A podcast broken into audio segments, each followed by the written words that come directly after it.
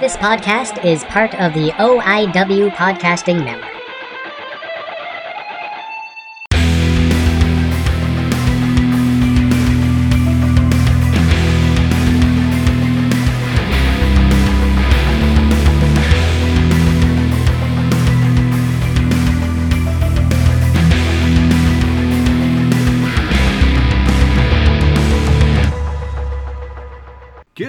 Good evening, good night. How is everybody doing out there? This is Gilmy again, and I hope you guys are having a fantastic day. And this is another episode of Gilmy Talks Cryptids. I am. I'll be straight with you guys. I am homesick. Uh, I got about five or six stitches in my head, and I'm like, you know what? I'm gonna record some uh, content for for you guys. Um, instead of sitting on the uh, couch being like, "Oh, poor me, I got stitches. I am not feeling well. I'm not a hundred percent. I'm this. I'm that. I'm the other thing." I'm like, gotta keep positive. Gotta keep going. So, this episode, I am talking all about cryptid whales because there's multiple finned crustaceans Records of two finned cetaceans have been described in unverified written accounts by naturalists over the past few years. Uh, the first one, there. Cryptid whales are cetaceans claimed to exist by cryptozoologists on the basis of informal sightings, but not accepted by taxonomists as they lack formal descriptions of type specimens. Over the past few hundred years, Sailors and whalers have reported seeing whales they cannot identify. The most well known are gig, Giglio's whales, the rhinoceros dolphin, Trunko, the high fin sperm whale, and the Alula whale. And I absolutely love whales, sea creatures. I just watched uh, Disney Plus. There's a blue uh, blue whale documentary on there. I really recommend it. It's really well done. And so first off, Gig Giglioli's whale, or Amphiptera pacifica, is a purported species of whale observed by Enrico Hilo Giglio. It is described to have two dorsal fins, a feature which no known whale has. On September 4th, 1867, on board a ship called the Magenta, 1,930 kilometers or 1,200 miles off the coast of Chile, so they're in the middle of the Pacific Ocean here. A zoologist spotted a species of whale which he could not recognize.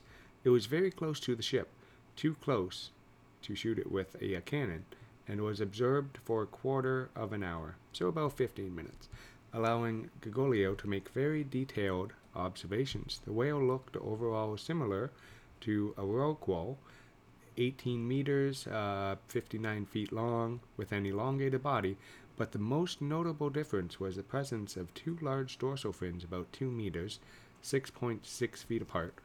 Other unusual features include the presence of two long sickle shaped flippers and a lack of throat pleats.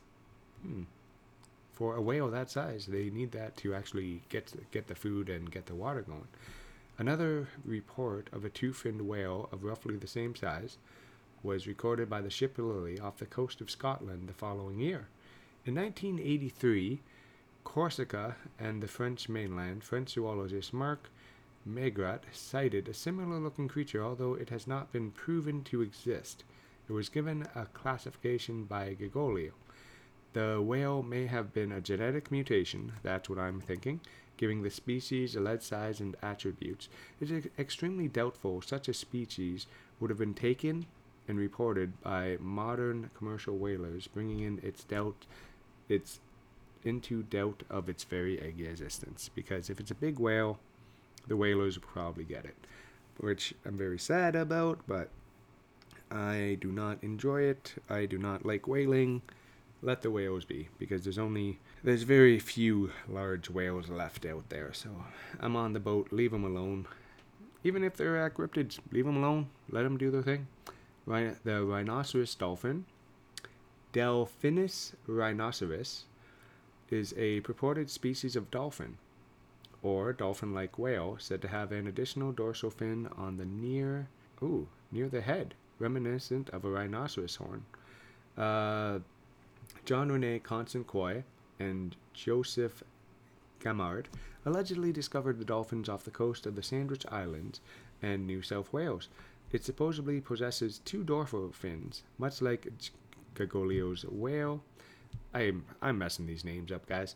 One of the one near the head, where the neck would would be on a terrestrial an, animal, and the other is farther back than the dorsal fin of any other dolphin. These have somewhat large size and are black and large white blotches. Michael Rene suggests it may have been misabsorbed somersault behavior, with the first fin being a flipper and the second being a fluke, but dismissed it as unlikely. George Cuvier proposed it may have been an optical illusion, and Richard Ellick suggested it may have been a dolphin with a remora stuck on his head. That's what I think it is. Because if you know what, what, remoras are, that would explain it perfectly. Marcus Buehler pointed out that the one dolphin's deformed jaw curiously resembles the oddly placed fin or horn of the rhino- rhinoceros dolphin. So if the jaws jaws messed up, could be that. Uh, soon, dorsal fins are apparently a genuine mutation. However, none have turned up a considerable distance from where the dorsal fin should be positioned, let alone the head. Rennell and Sylvester argued that since Coy and Gamard observed multiple individuals exhibiting the morphology of distinct species would be more probable than a pod of disfigured individuals. Another argued hypothesis that this that the pod was part of an inbred population which led to the mutation. Another possibility is that Coy and Gamad observed specimens which were neither deformed nor members of an unknown species or population, but rather misidentified a pair of beaked whales that, by specific, appeared to be one single creature. There's a lot of different differences with rhinoceros dolphins. On to the next one. Uh, the high-finned sperm, sperm whale, or the high-finned cachalot, is an alleged variant or relative of the known sperm whale with an unusually tall dorsal fin from the North Atlantic. So it's like a sperm whale with a dorsal fin, kind of like an orca, or better known as a killer whale, because they have huge, huge dorsal dorsal fins. The physician Sir Robert Sabad, sorry, Sabald, in 1687 described an alleged stranded female individual on Ork- Orkney and Orkney, also known as the Orkney Islands, is an archipelago in the Northern Isles of Scotland, situated on the north coast of the island of Great Britain. Orkney is 10 miles, 16 kilometers north of the coast, which has about 70 islands, which are 20 are are inhabited.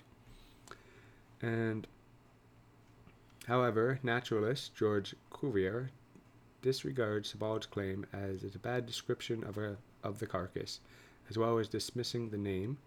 Another alleged sighting was off the Ana- Annapolis Basin, which is a sub-basin off the Bay of Fundy, located along the northwestern shore of Nova Scotia and the western end of the An- Valley. So, right in Canadian waters, September 27th, 1946, where the creature was apparently trapped there for two days its length was estimated to be between 3 to 30 meters, so 10 to 100 feet long.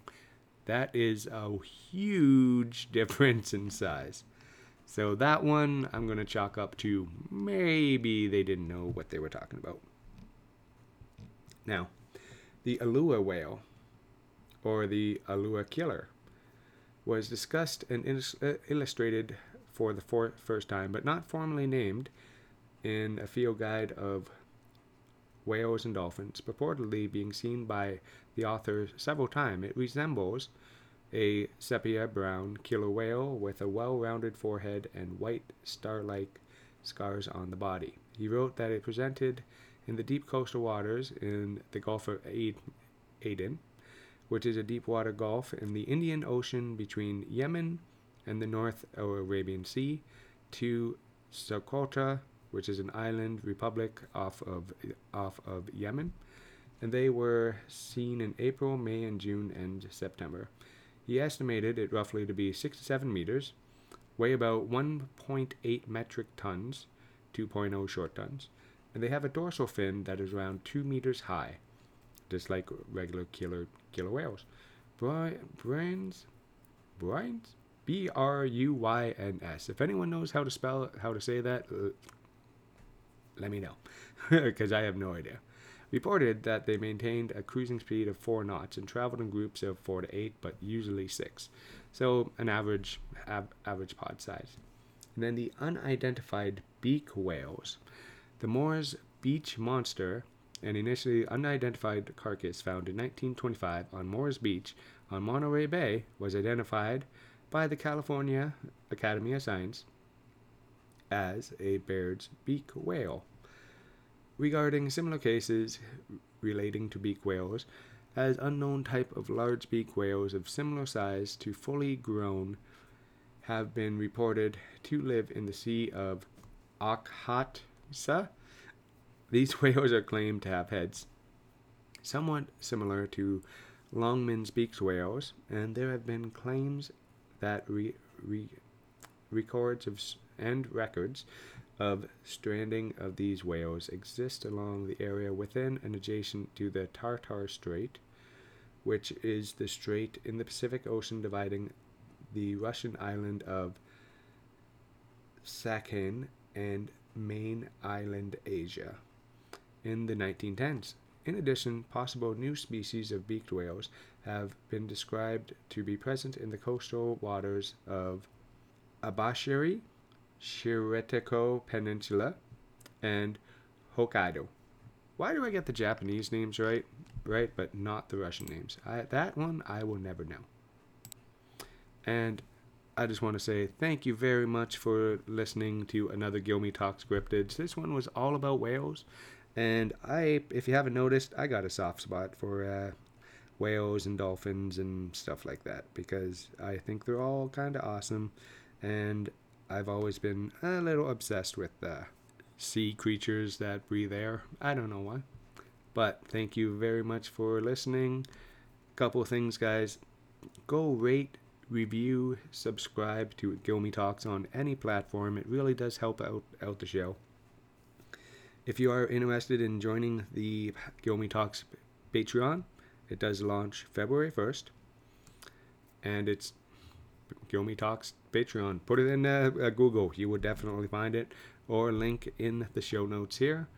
Uh, go check out the Launch Cart store. It's in the show show notes if you do want any Gilmy Talks merch. And my sponsors are Bats in the Belfry Art, doing co- commissions right now, so go check her out. And Ghost Jewels, just go go to the Instagram page, click on the link for the website, go check out some amazing goth, gothic style jewelry. It's the stuff that I really enjoy. And if you really want to get in the best shape of your life in 2023, new year, new you, let's get this going. Check out Robert Cole Stinson on Instagram, guys. Owner of 21st Century Physique. He's an online strength and mass coach, online weight loss weight loss coach, F24 coach. He I have known this guy for years. I have seen him transform himself and others into amazing people. And just it works, guys. I don't know what the program is. I am going to be checking it out at some point, but his program works very well, and I recommend you guys check him out. And give him a follow and tell him Gilmy I sent you. Thank you very much for listening, guys, and I will talk to you on the next one.